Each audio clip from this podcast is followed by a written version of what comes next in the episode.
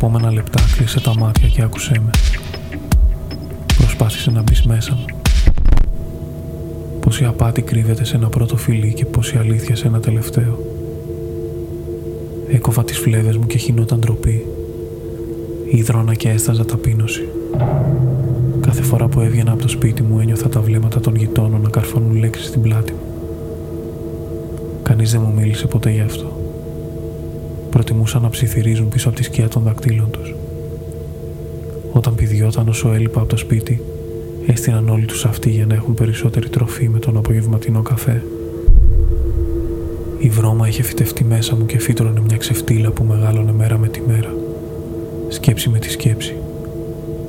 Ένιωθα ταπεινωμένος ακόμα και από το διάβολο που κοιτούσα στον καθρέπτη μου. Το έπαιξα άρρωστο εκείνη τη μέρα και έφυγα νωρίτερα από τη δουλειά. Γύρισα σπίτι. Μπήκα στο υπνοδωμάτιο και άρχισα να βγάζω τα περιτά έπιπλα στο μπαλκόνι. Δεν ήταν και πολλά. Ένα μικρό γραφείο και μια γδαρμένη πολυθρόνα. Μετακίνησα το σιδερένιο κρεβάτι στη μέση του δωματίου.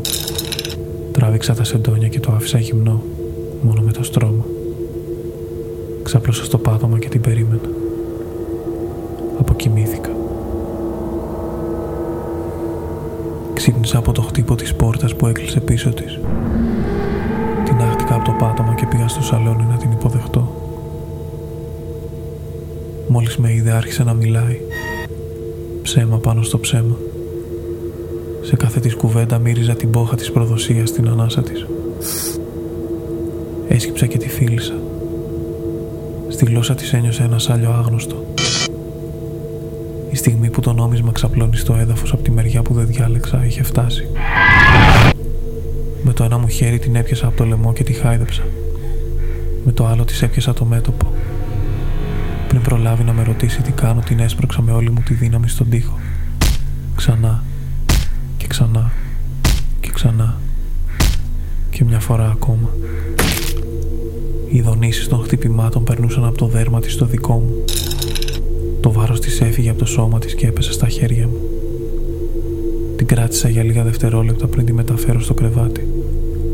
Ήθελα να χαζέψω το αίμα της στον τοίχο. Στο μικρό μπαλκονάκι πάνω από το τσάκι του υπνοδωματίου ήταν δύο φωτογραφίες μας. Τώρα συνειδητοποίησα πως ούτε σε μια κορνίζα δεν καταφέραμε να είμαστε πραγματικά μαζί. Το άναψα. Η φωτιά φούντωσε και η ζεστασιά απλώθηκε γρήγορα στο δωμάτιο. Ζούσε ακόμα όταν την ξάπλωσα στο κρεβάτι. Της έβγαλα τα ρούχα και την άφησα γυμνή, γερμένη στο πλάι να κοιτάει προς το τζάκι. Ξάπλωσα πίσω της και της χάιδεψα το δέρμα. Η προδοσία της και η ειδονή του επερχόμενου θανάτου της με είχε καυλώσει. Ξεκούμποσα το πατελόνι μου και έβγαλα τον μπούτσο μου έξω. Ήθελα να τη βιάσω όπως βίαζε και αυτή η καριόλα το μυαλό μου. Όταν της τον έμειξα την ένιωθα να ξυπνά. Τύλιξα το χέρι μου γύρω της καθώς τη γαμούσα με μανία. Αγκάλιαζα και έσφυγα το λαιμό της καθώς ψιθύριζα πως την αγαπώ. Όσο εγώ πλησίαζα στον οργασμό τόσο αυτή στο θάνατο. Προσπαθούσε μάταια να ξεκολλήσει το χέρι μου από πάνω της. Κάθε δίωδος οξυγόνου προς τον εγκέφαλο είχε κοπεί.